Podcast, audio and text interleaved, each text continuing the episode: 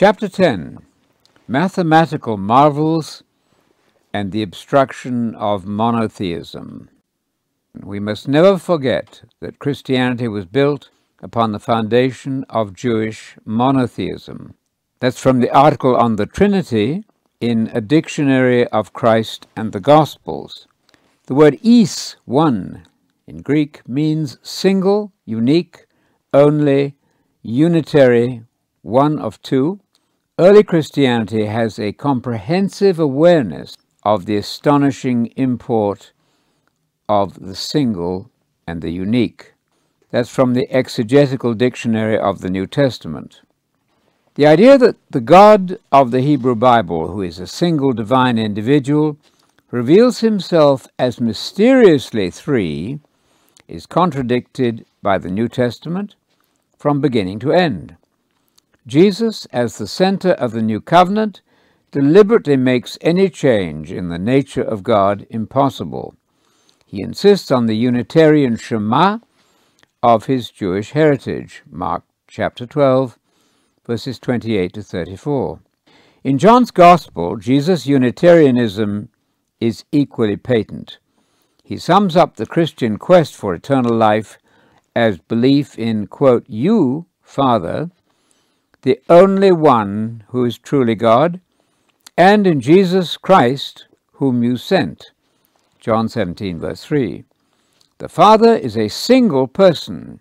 He is the only God. John 5:44.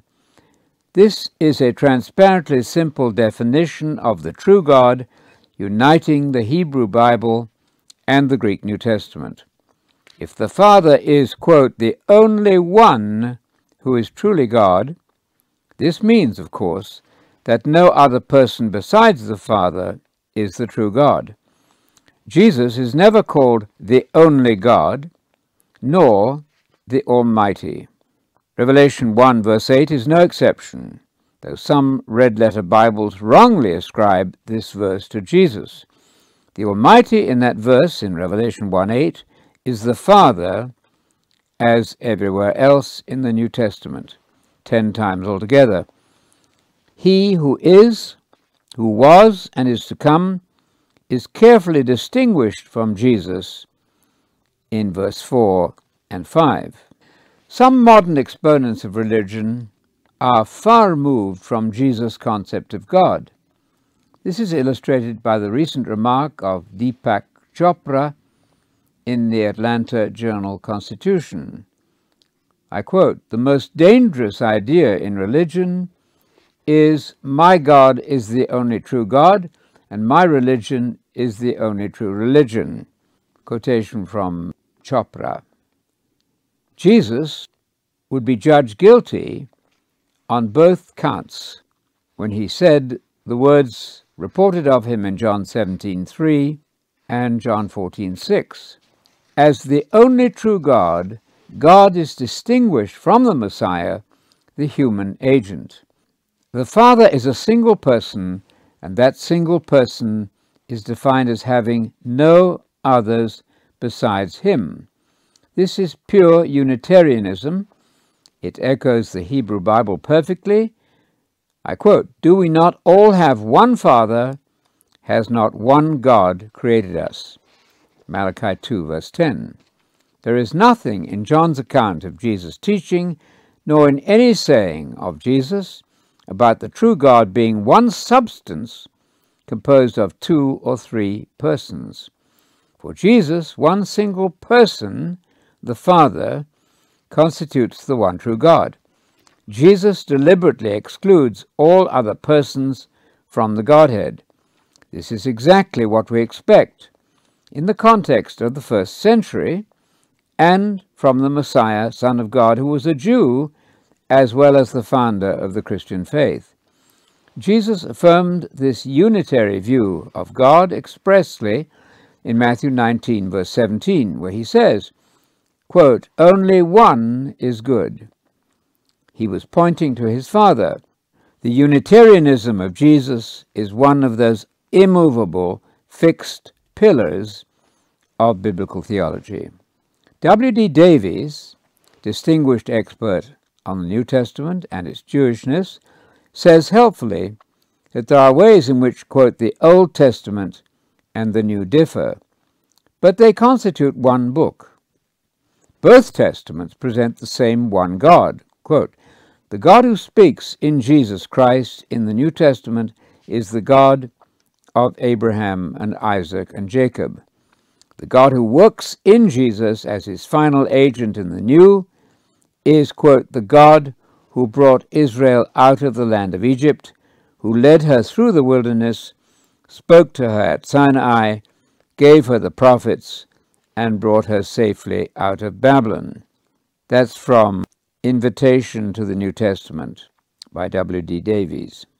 The New Testament never doubts that the God of which it speaks is also the God of the Old Testament.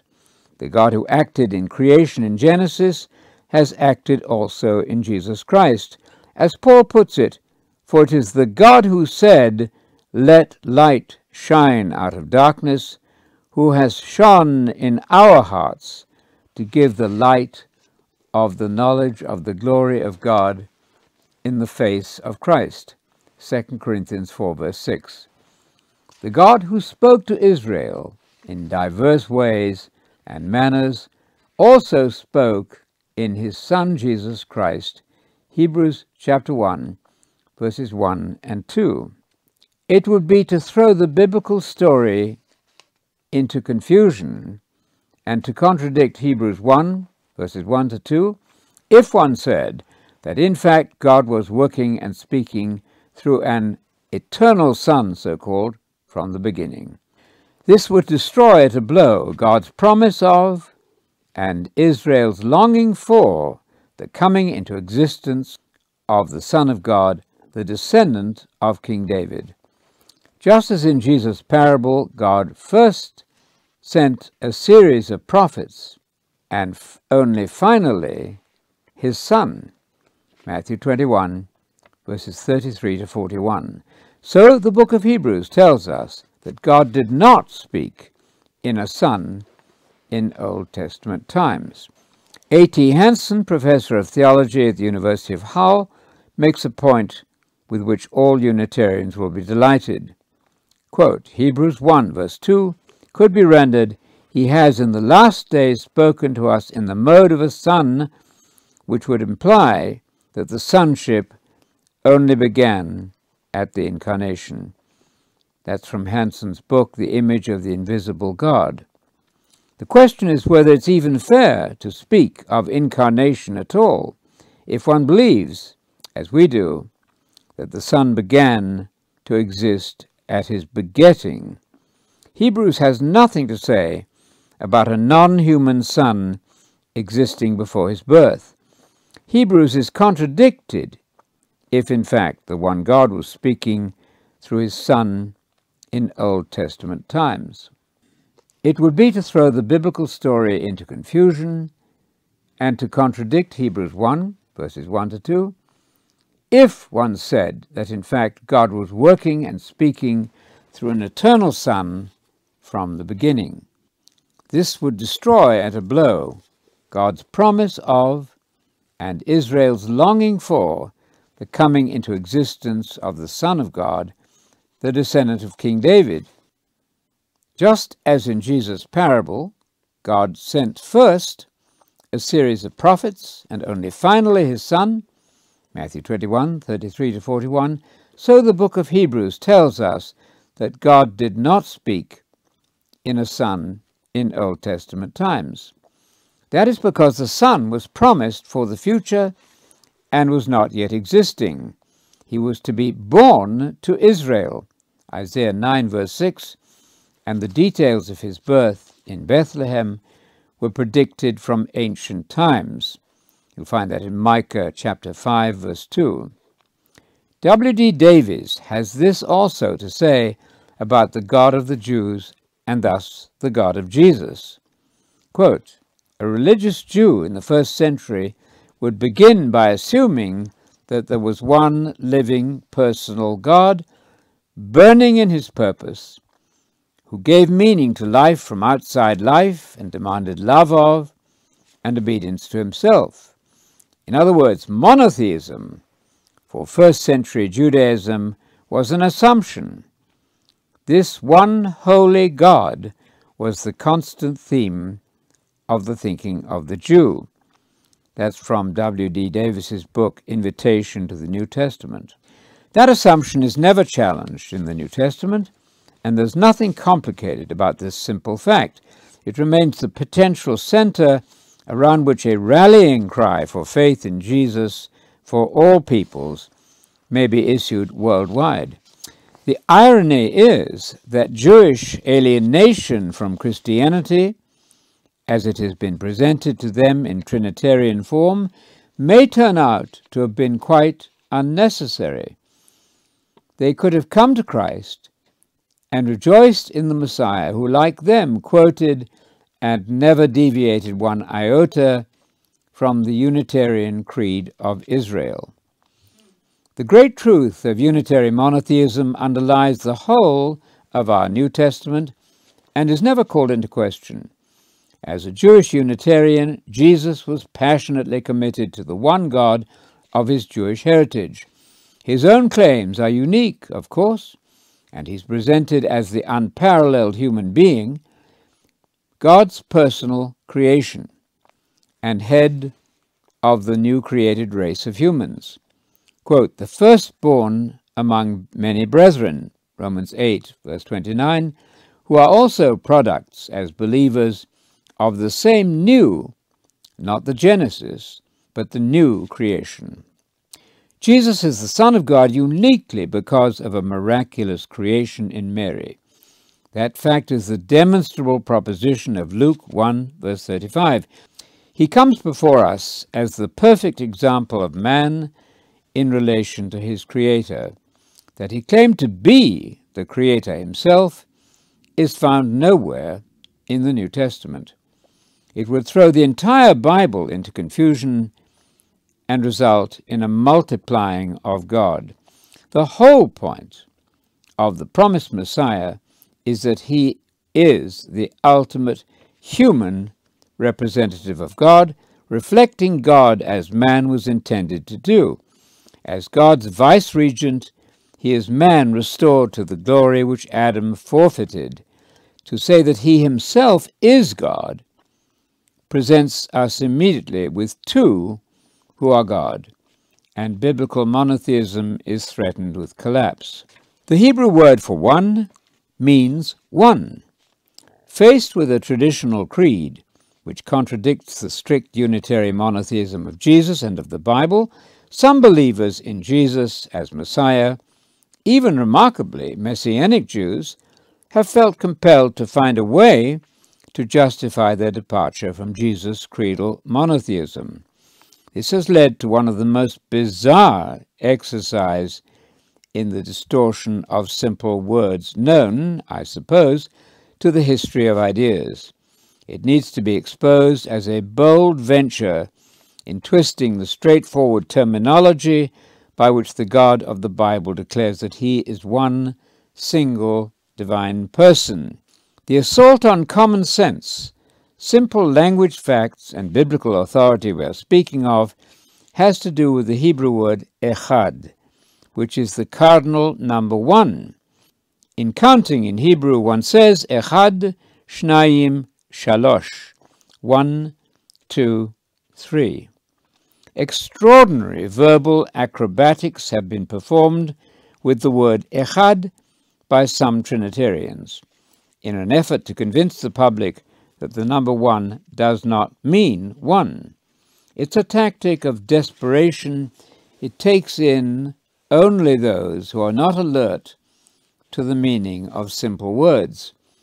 The obstruction of the straightforward meaning of the Hebrew echad, one, must rank amongst the most amazing pieces of bogus propaganda found in theological writing. We cite some examples of this. Professor Boice attempted to find good reasons in the Hebrew Bible for believing that God is three in one. He wrote, quote, It has been argued that because Deuteronomy 6 4 reads, Hear, O Israel, the Lord our God is one Lord, that the Trinity is excluded. But in this very verse, the word for, quote, one is echad, which means not one in isolation, but one in unity. In fact, the word is never used in the Hebrew Bible of a stark, singular entity. It's the word used in speaking of one bunch of grapes, for example, or in saying that the people of Israel responded as one people. After God has brought his wife to him, Adam says, This is at last bone of my bones and flesh of my flesh. She shall be called woman because she was taken out of man. Therefore a man leaves his father and mother and cleaves to his wife, and they become one flesh. Genesis 2, verses 23 and 24. Again, the word is echad, says Professor Boice. It is not suggested that the man and woman were to become one person, but rather that in a divine way they do become one. In a similar but not identical way, God is one God, but also existent in three persons. That's from J.M. Boice, The Sovereign God. The statement proposed here by Professor Boice about the meaning of Echad is completely untrue. Echad occurs 970 times in the Hebrew Bible, and it's the number, quote, one. It means, quote, one single. It's a numerical adjective, the ordinary word for one functioning very much like our English number one. The Hebrew for 11 is one, echad, plus 10. Lexicons of the Hebrew offer no support at all for any complication of the simple word one. Ernst Jenni and Klaus Westermann, in their Theological Lexicon of the Old Testament, Brown-Driver and Briggs, Hebrew and English Lexicon of the Old Testament, Köhler and Baumgartner, Lexicon of Biblical Hebrew, the Theological Word Book of the Old Testament speaks of diversity within unity but states rightly that this sense is found in its plural form achadim, an adjective never used of the one God. Abraham was viewed as the one, echad, and the one Father. He was certainly not plural. The same work, however, curiously, and without citing any examples, says that echad, quote, recognizes diversity within that oneness. Actual definitions then follow. One single blessing. Solomon was alone, echad. Uniqueness, a single man, one voice. The word one, echad, displays no sense of diversity. The complaint about the popular misuse of the Hebrew word for one is made well in Lindsay Killian and Dr. Emily Palick's article, The God of the Hebrew Bible, and his relationship to Jesus. The statement proposed by Professor Boice, as I said, about the meaning of Echad is completely untrue. Lexicons of the Hebrew Bible offer no support at all for any complication of the simple word one. Some unsuspecting readers have been bamboozled into the fraudulent argument that because one in English or Hebrew can modify a compound noun, then the word one itself must be compound. One can think of humorous ways of exposing this trick. Does one mean one single in the phrase one loaf of bread, and yet more than one in the phrase one loaf of sliced bread? We trust that the point is clear. One tripod is still one tripod, despite the three legs on the tripod. It is the noun in these examples which contains the idea of plurality, three legs, while the word one maintains, thankfully, the stable meaning of one single. One tripod is a single tripod. One Lord in the Bible does not mean two or three Lords. The meaning of one is precisely the same in one rock and one family. The numeral adjective one is not affected in any way by the collective noun family. According to numerous popular websites and even a number of textbooks, the combination one bunch, we are invited to think, shows that one means more than one, so-called compound one, or composite one. The mistake is perfectly obvious. One bunch is still, in Hebrew and English, one bunch, and not two or more bunches. It is nonsense to suppose that the word one has altered its meaning when it modifies a compound noun. It is the noun which is compound and gives us the sense of plurality. The word one is fixed and unchanged in meaning in both one pencil and one bunch. The numerical adjective one retains its meaning always as one single. When Adam and Eve are, quote, one flesh, they are not two or more fleshes. One still means one. The combining of Adam and Eve as, quote, one flesh has not in any way altered the meaning of one, echad. On this amazing piece of verbal trickery, Christians have been persuaded that in the phrase one God, the word one imparts some sort of plurality to the word God. This is completely unfounded. It is plainly false. Imagine the confusion which would ensue if, when we present our $1 purchase at the checkout counter, we are told that one is really, quote, compound one. Thus the item will cost three or more dollars.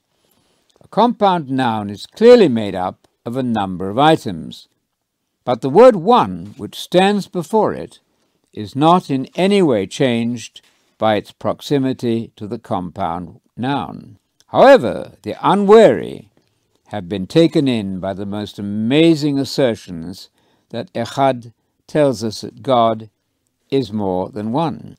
Professor Boice's assertion that Echad, quote, in fact is never used in the Hebrew Bible of a stark singular entity cannot possibly have been checked by that author. One suspects that it is a piece of misinformation passed on uncritically as dogma. It has, however, no basis in fact. Equally unreasonable is the suggestion of Michael Brown on Zechariah 11, verse 8, where the prophet speaks of one echad month. Brown asks, What does that tell us about the essential nature of a month? Does it mean that a month does not have 30 days because it is one? That's from Dr. Brown's book, Answering Jewish Objections to Jesus. The word one, modifying month, is not remotely connected to how many days there are in a month.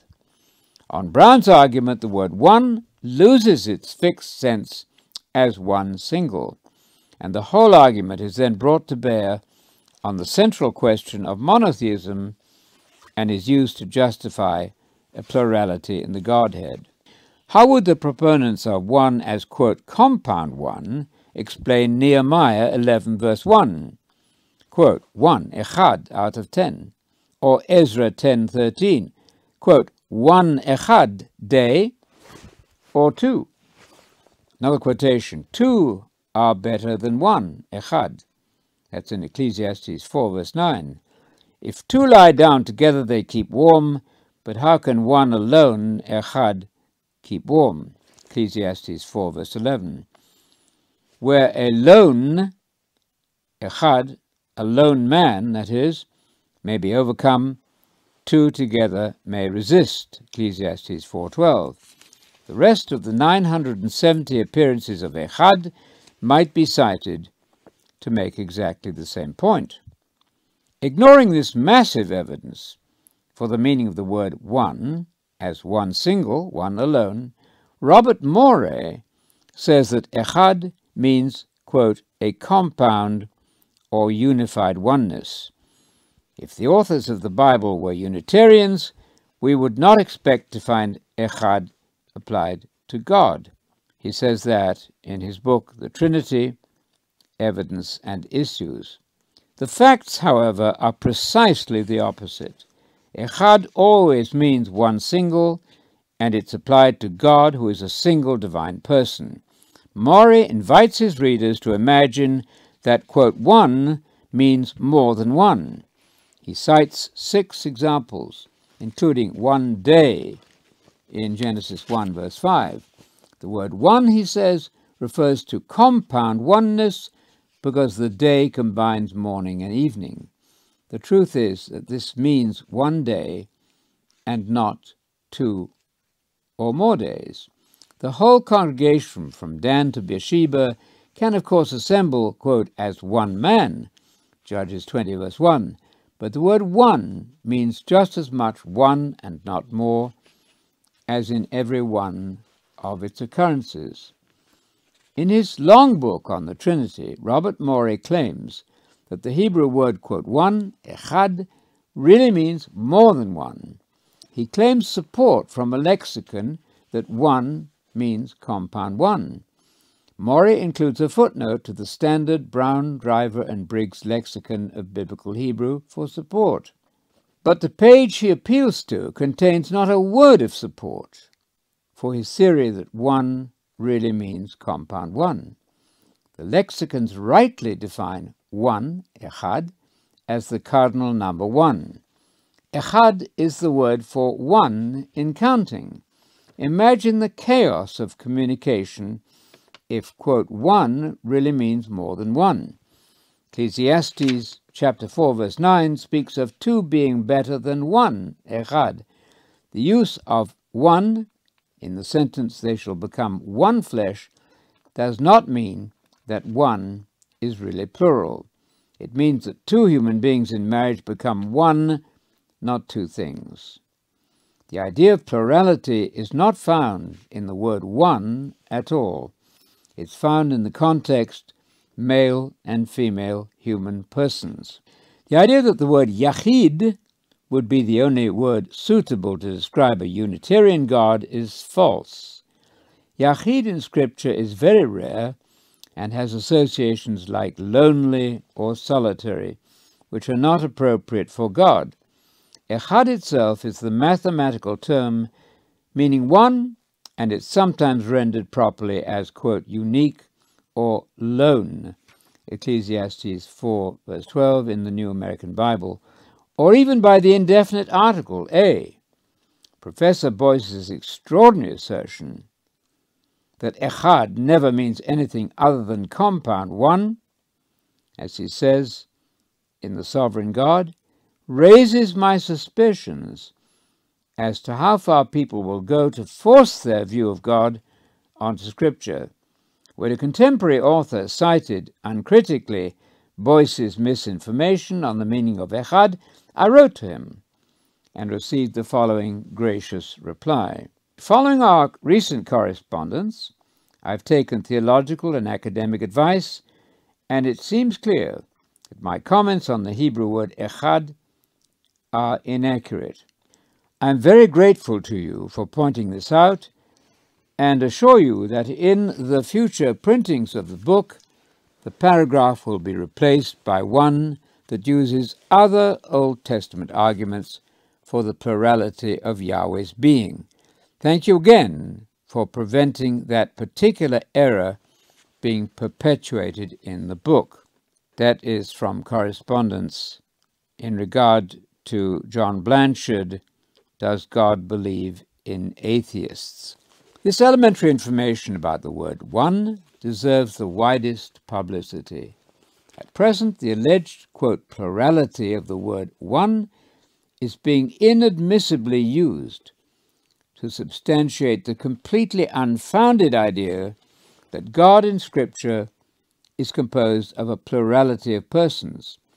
In 2002, the Seventh day Adventists produced a complete book on the Trinity to reassure the religious world of their orthodoxy.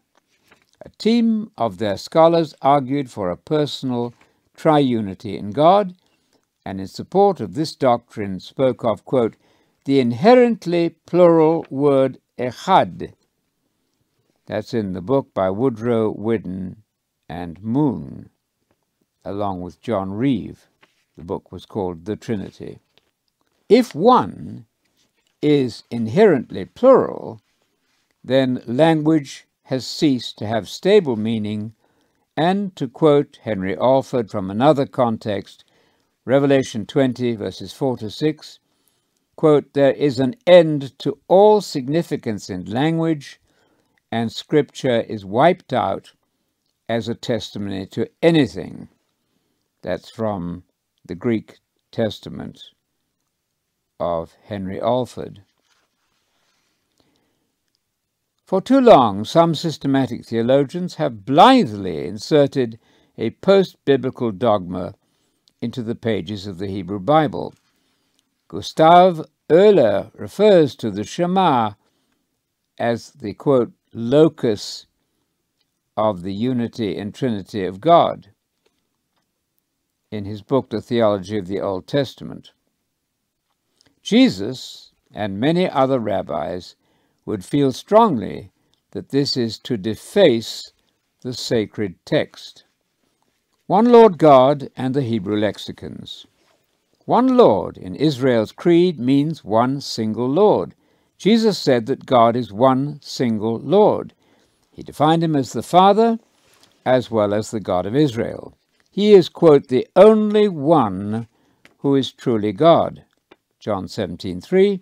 The number one is not the slightest bit altered if the noun it modifies has different parts. This is as simple and true in Hebrew as it is in English. Thus, one family, though it has multiple members, is still one and not two families. The fake argument is presented like this one, echad, one God, can imply that God is more than one. This is untrue. One God or one Lord is still one single God or one single Lord. Jesus stated, agreeing with the constant reference to God as one person in the Old Testament, that, quote, the Lord our God is one Lord. Mark 12:29 and following. If that statement is not clear, nothing is clear. Jesus was a unitary monotheist. Compound oneness is a strange grammatical category and is certainly absent from the leading lexicons of biblical Hebrew.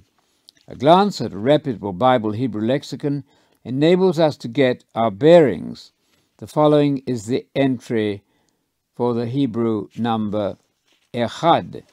1. Numeral 1. One single place in Genesis 1. One soul, one single person. Deuteronomy 6 4. Yahweh is one, alone. One and only in Zechariah 14. The same. And you have one of the people. You have one of your brothers a single one of you, one of us, not one, not even one, a single day in 1 Kings 5 2. Once, not twice. You have only one in Genesis 41 25. One, a unit, a single whole, and so on. These definitions can be found under the entry Echad in the Hebrew lexicon of Brown, Driver, and Briggs. The unshakable foundation of Jesus' theology is his rock solid belief in the one God of Israel. The Dictionary of Christ and the Gospels calls us to return to our Jewish Christian roots. I quote We must never forget that Christianity was built upon the foundation of Jewish monotheism. A long providential discipline had secured to the Jewish people their splendid heritage of faith in the one and only God. Quote, Hear, O Israel, Jehovah our God is one Jehovah. This was the cornerstone of the religion of Israel. These were perhaps the most familiar of all sacred words to the ears of the pious Jew. They were recited continually. Our Lord Himself had them frequently in His mind. Matthew 22, verse 37, Mark 12, verses 29 to 30, and Luke 10, verse 27. That Jesus thought of God always as the Supreme One is unquestionable. That's from the article on the Trinity in a dictionary of Christ and the Gospels. The non Trinitarianism of Jesus is thus unquestionable. Jesus had the biblical definition of God always in mind and spoke of it as the most important of all truths. His followers today would honor him by thinking as he did about God. God as one person in the Greek New Testament. The New Testament not only defines God as the Father 1317 times, it also says expressly that God is one person. Consider the following. In Galatians 3, verse 20, in the New Living Translation, we read, quote, Now a mediator is helpful if more than one party must reach an agreement. But God, who is one, did not use a mediator when he gave his promise to Abraham. The same verse appears more literally in various versions. Quote, now there can be an intermediary only between two parties, yet God is one. The New Jerusalem Bible. Or the New International Version. A mediator, however, does not represent just one party, but God is one. Tyndale translated as follows quote, A mediator is not a mediator of one, but God is one. The sense of the word is, or one, in Greek, is one person. So also in the Creed, Hear, O Israel, the Lord our God is one, is Lord. In Galatians 3.20, God, we might say, is a party of one. The Amplified Version captures the sense that God the Father is a single person. There can be no mediator with just one person, yet God is only one person. What business, then, has the Church saying that God is three persons? In so doing, Jesus' creed has been replaced by a different definition of God. A further examination of the word one is illuminating. In Mark 10, verse 21, in BBE, Basic Bible in English, Jesus remarked to the young man, There is one thing needed. That's the word en, the neuter form of the word for one. The Greek here simply has the neuter form of the word one with no noun added. One is lacking. Translators correctly supply thing. One thing is lacking. When it comes to the Creed of Israel, the scribe's comment similarly provides no word after one, but here the Greek word for one is masculine and carries the sense of one person. Thus in Mark 12:32, quote, and the scribe said to him, Well spoken, teacher. You have rightly said that he is one person and there's no other besides him. This is Unitarian theology in its purest and simplest form. The scribe is in agreement with Jesus, the Unitarian. Similarly, obvious examples of the word one are found in Mark 1 is of the twelve in Mark 14:20. The reference was to Judas, who was one person. Quote, this man is definitely one is of them in Mark 14:69. So also in Romans 3:30, quote, for God is one and will justify the circumcised on the basis of faith and the uncircumcised through faith. God here is one, is, the masculine form of the Greek word for one.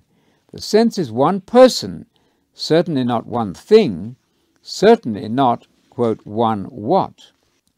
Other passages follow the pattern of Galatians 3.20, quote, Now a go-between is not a go-between of one, but God is one.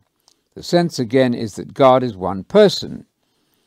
Rebekah, when she had conceived twins by one man, our father Isaac, Romans 9.10. Here again we have the masculine form of the word one. The sense, of course, is, quote, one man, one person, exactly the language used of God, who as the Father is viewed as a single individual. Jesus said to him, Why do you call me good? No one is good but one person, that is God. Mark 10:18.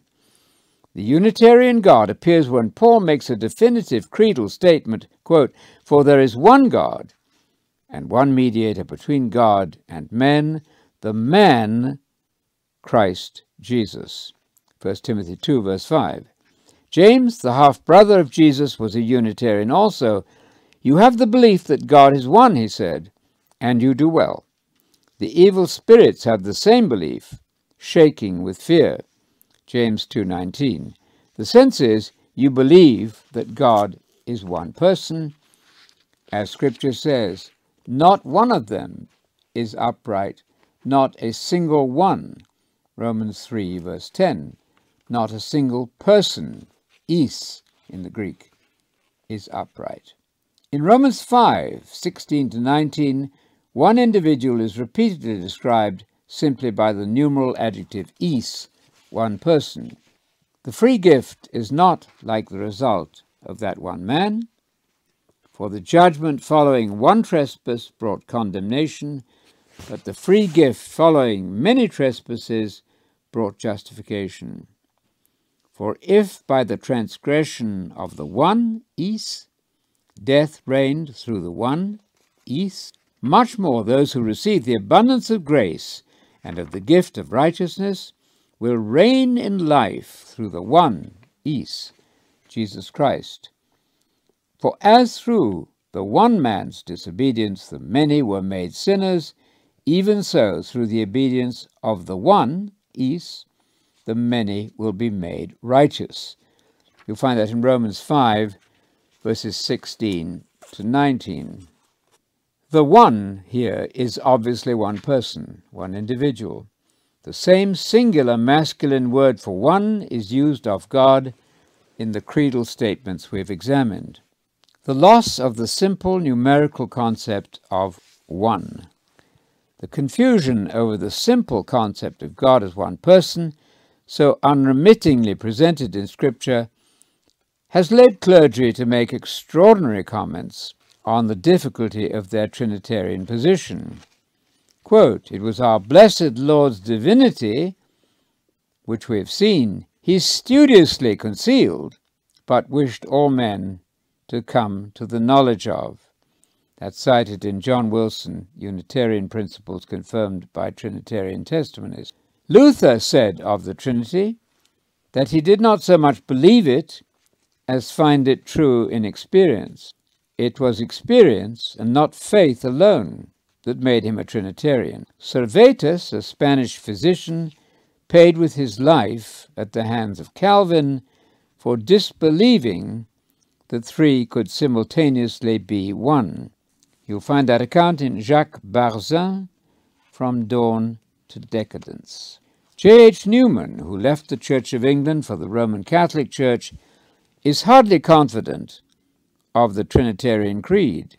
He says, and I quote, The mystery of the doctrine of the Holy Trinity is not merely a verbal contradiction, but an incompatibility in the human ideas conveyed.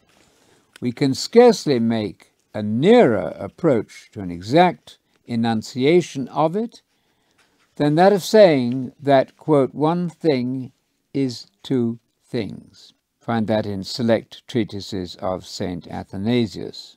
Episcopal priest Dick Nolan remembers When I lectured lightly, meaning as a novice scholar, along those non Trinitarian lines in the 1970s at a Roman Catholic college in Connecticut, the chairman priest of the theology department said right out that he didn't doubt what I was saying regarding Jesus and Scripture, but that the Roman Catholic Church teaches differently, enriched by the Greek philosophical heritage developing in the post apostolic church period. Roman Catholics and many Anglicans place a great deal of confidence in their notion of tradition, apparently as authoritative as Scripture, this allows them to be dismissive of those of us who focus on Scripture as primary and do not accept the councils as authoritative.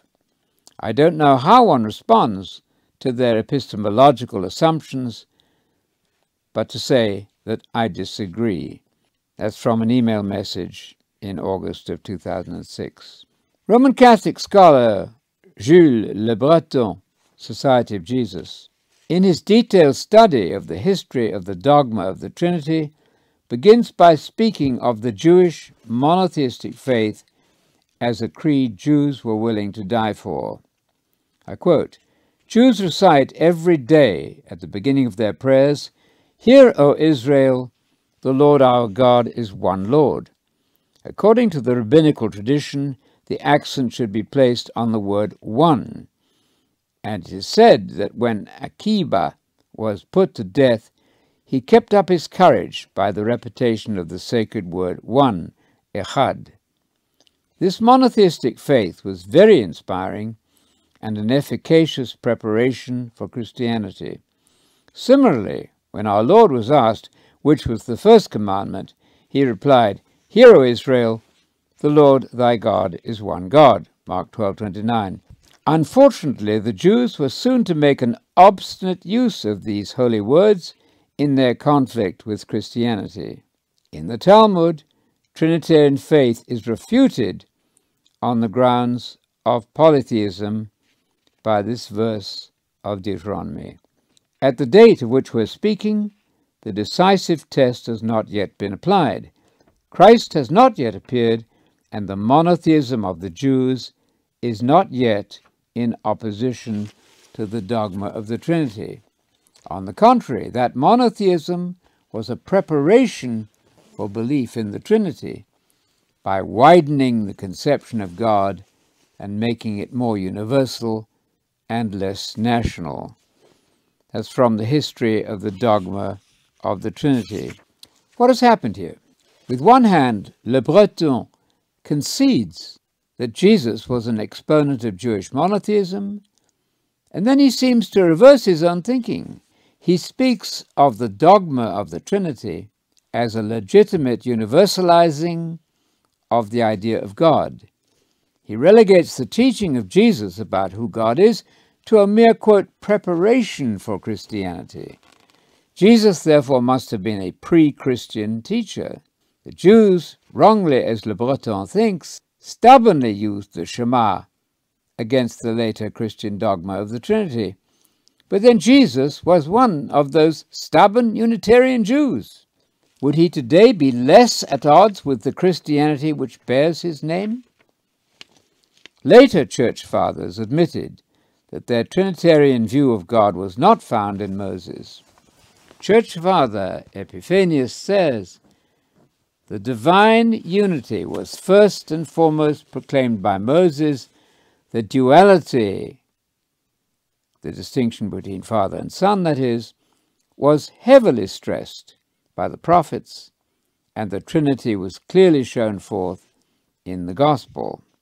The affirmation of the Mosaic Shema by Jesus, however, prevents any such, quote, enrichment or expansion of the Godhead. The God of Jesus is the unchanging God of Moses and of Abraham, Isaac, and Jacob. Why not unanimously of the Christian followers of Jesus? Epiphanius is quite mistaken to imagine that the prophets spoke of a duality of Father and Son in God. If, as Lebreton says, the Jews made an obstinate use of the Shema to counter the Christian Trinitarian creed, why does he not add that Jesus himself was an equally obstinate proponent of the unitary monotheistic creed of Israel? Jesus, according to our records, remains in opposition to the church creed, which has forgotten about his own teaching on the nature of God. Surely it's time for the Church to become honest with the words of its founder and to admit that the appallingly complex notion of God as three in one is no part of the Bible, which is supposed to be the norm for Christian understanding, since at least Protestant Christians claim the sola scriptura slogan as the heart of their belief. The words of a noted systematic theologian may encourage a return to Jesus as our theologian. Quote, the Church's doctrine of the Trinity would seem to be the furthest from the New Testament writers' minds.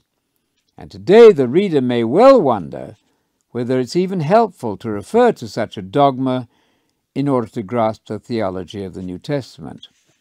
When the Church speaks of the doctrine of the Trinity, it refers to the specific belief that God exists eternally in three distinct, quote, persons, who are equal in deity and one in substance. In this form, the doctrine is not found anywhere in the New Testament.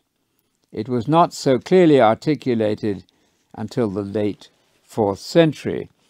That's from Christopher Kaiser, The Doctrine of God, a historical survey. Modern objectors to the loss of Jesus' creed. Other significant contemporary voices are being raised in protest against the obstruction of the teaching of Jesus about God. Professor of Systematic Theology Karl Heinz Ohlig of Saarbrück concludes his magnificent study of the history of Trinitarianism by saying, quote, Jesus himself knew only of the God of Israel, whom he called Father. The Trinity possesses no biblical foundation whatsoever. That's from Karl Heinz Ohlig's book, One or Three, Eins oder Drei. Professor J. Harold Ellens pleads with the Church to speak with honesty.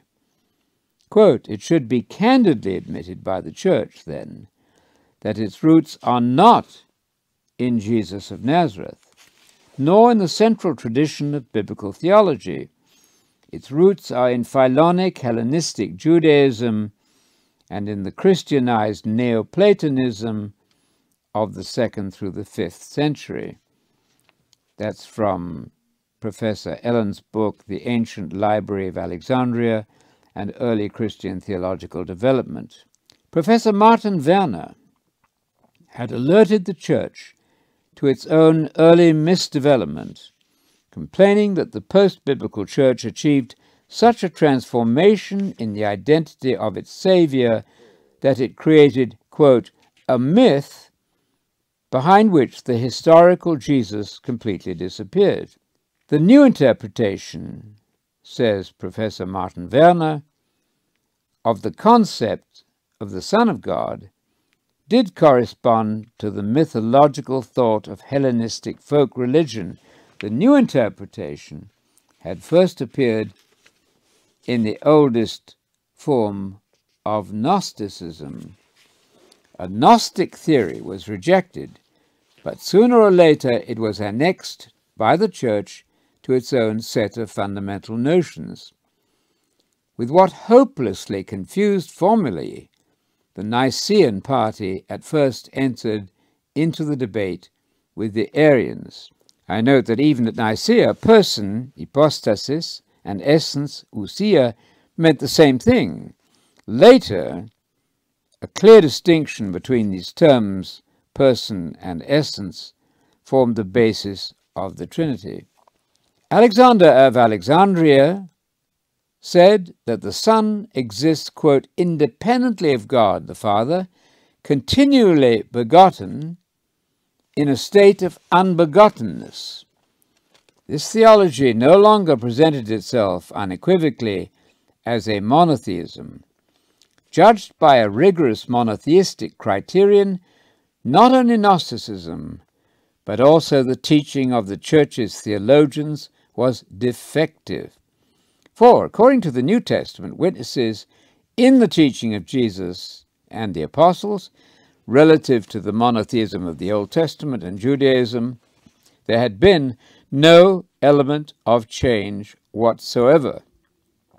Mark 12, 29 recorded the confirmation by Jesus himself without any reservation of the supreme monotheistic confession of faith of Israelite religion in its complete form. That's from Martin Werner's book, Formation of Christian Dogma. How astonishing, then, that a contemporary apologist for the Trinity was able to pen these words in his discussion of the Shema. The shadow of the Shema, Hear, O Israel, the Lord our God is one Lord, Deuteronomy 6 4. though never quoted in the New Testament, though alluded to in James 2:19, broods over its pages with all the weight it carried in Old Testament times, being the chief and holiest declaration of the Jewish religion. That was from the book by E. Calvin Beisner, God in Three Persons. But the Shema is indeed quoted in the New Testament and by Jesus himself. One might wonder whether anyone is equipped to discuss the Trinity in the New Testament if he's unaware that Jesus quoted the Shema in the New Testament. Equally perplexing is the blatant contradiction of Luke 135 found in the Hastings Dictionary of the Bible article on the Trinity. In its comment on Luke 135, which grounds the sonship of Jesus in the miraculous begetting, the dictionary first quotes the Revised Version, quote, that which is to be born, margin, or is begotten, shall be called holy, the Son of God. And then the dictionary denies the obvious reason for Jesus' sonship. Quote, it was not the sonship, but his holiness from his very birth, which was secured by the miraculous conception. Luke makes no such distinction, however. Jesus is both the Son of God and holy, precisely because, dio kai in the Greek, precisely because he was supernaturally begotten in Mary. It is the miracle performed in his mother which constitutes Jesus Son of God. Jesus did not become a man after being an invisible spirit. He was a man from conception on. Jewish opposition to the Trinity. We remind our readers again of Jewish commentary which is rightly offended by Christian attempts to interfere with the Unitarian creed of Moses and Jesus. From an Orthodox Jew comes this objection to the Christian departure from the creed of Israel. As every Jewish child learns, Shema Yisrael, Hashem Eloheinu, Hashem Echad, Hear, O Israel, the Lord is God, the Lord is one, Deuteronomy 6 4. This is a very simple and fundamental concept. God is one. Christians give lip service to the Shema, but their theology says that there is a Trinity God, Jesus, the Son of God, and the Holy Ghost. They will try to teach you that this Trinity of three entities is really just one, like a bunch of grapes is one. But the Torah is very precise in its language. Christians cite Genesis 1 verse 5. Vayhi erev, vayhi voker, yom echad. And there was evening, and there was morning one day, to suggest that echad modifies morning and evening and puts them together into a, quote, bunch. Clearly, the word echad only modifies the word day. Similarly, they quote Numbers 13.23, which describes how the Israeli spies cut down a branch with one echad cluster of grapes. But here too, echad modifies the word cluster and not grapes. In the Shema, echad modifies the word God and means precisely what it says one. Moreover, if the Torah wanted us to know that God was more than one, it would have told us then about the Trinity instead of making a specific point that there was only one God. That's from Bruce James, Baruch Gershom, in an article, Why Can't a Jew Believe in Jesus?